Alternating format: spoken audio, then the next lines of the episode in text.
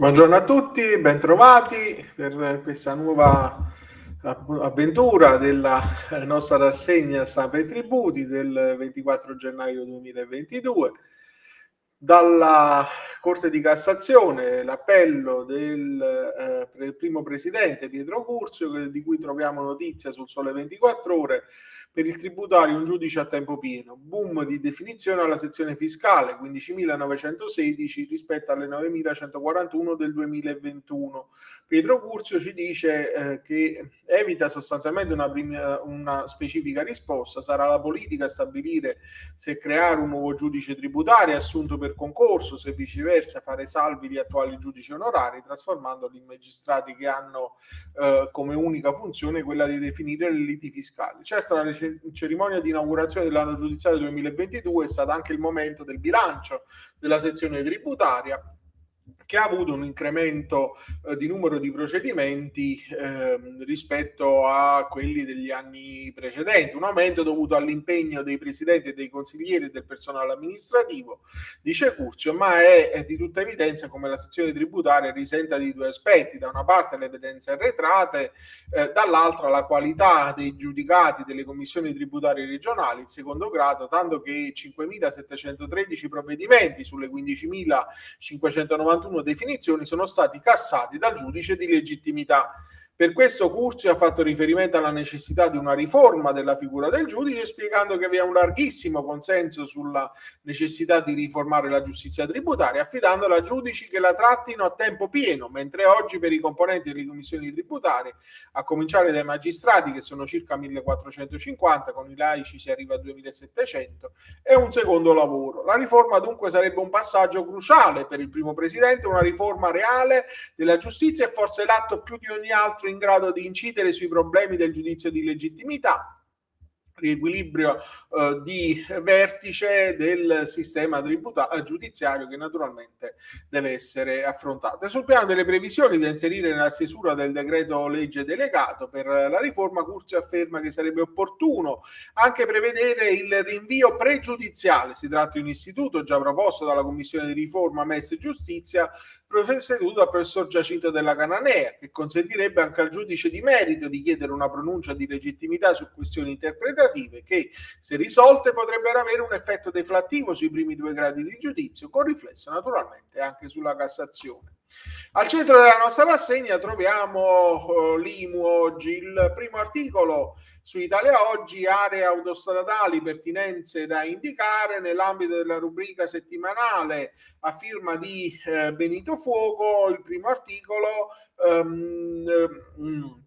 secondo il quale risulta ehm, dalla sentenza emessa dalla CTR del Lazio, la 2810 del 2021, che eh, dice è arbitraria e illegittima la determinazione in aumento di una rendita catastale per aree di servizio autostradale di cui l'ufficio del territorio non abbia specificato nel relativo atto né il rapporto pertinenziale eventualmente sussistente con i fabbricati né la precisa estensione delle stesse.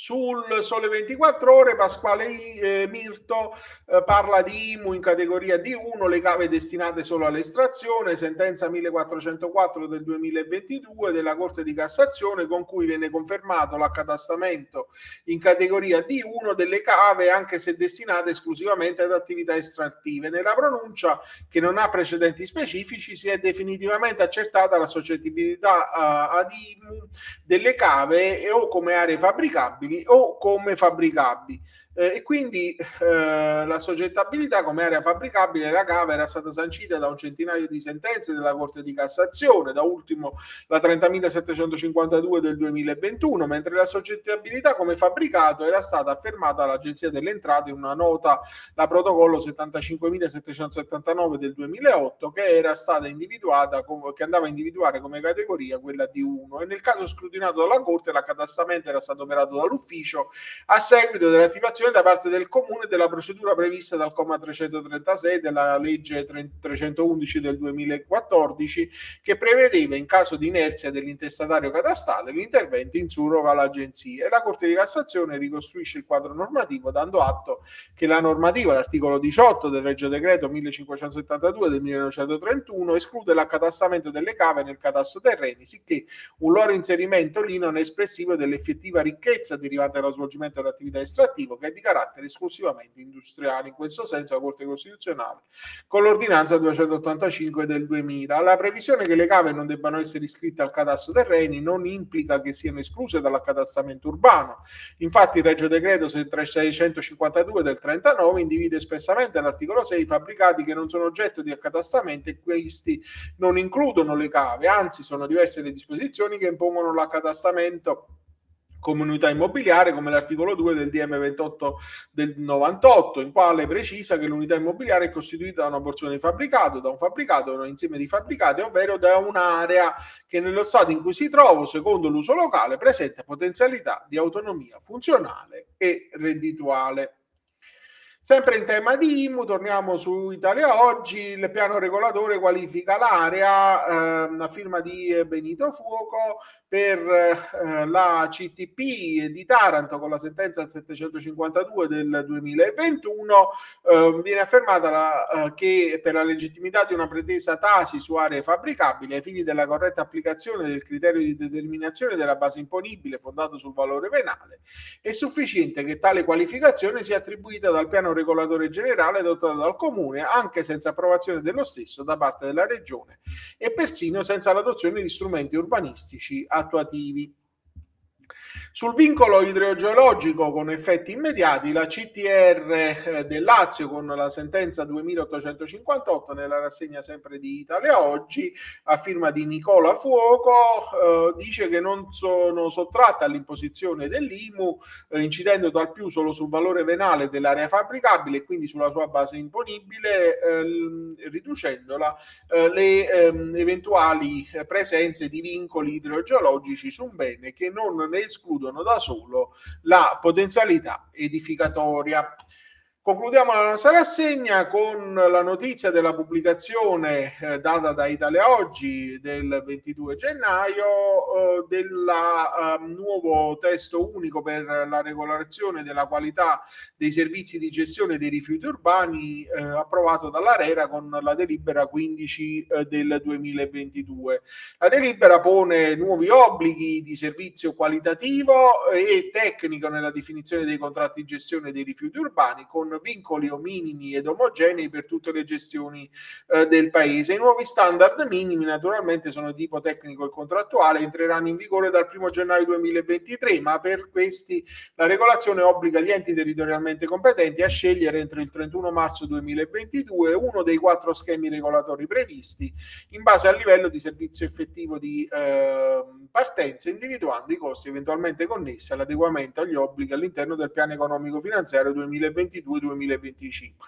L'obiettivo quindi è quello di migliorare il servizio di gestione dei rifiuti e far convergere le diverse dimensioni territoriali verso standard comuni e omogenei a livello nazionale. Per quanto riguarda invece la qualità tecnica saranno previsti obblighi e standard relativi alla continuità e alla regolarità del servizio. A titolo di esempio, secondo le regole di qualità contrattuale, tutte le gestioni dovranno adottare una procedura puntuale per l'attivazione, la variazione o la cessazione del servizio dei rifiuti, specificando i tempi a disposizione degli utenti e le conseguenze in caso di decorrenza dei termini. Dovranno essere applicate le modalità di gestione dei reclami e assicurati i tempi di risposta previsti dall'ARERA.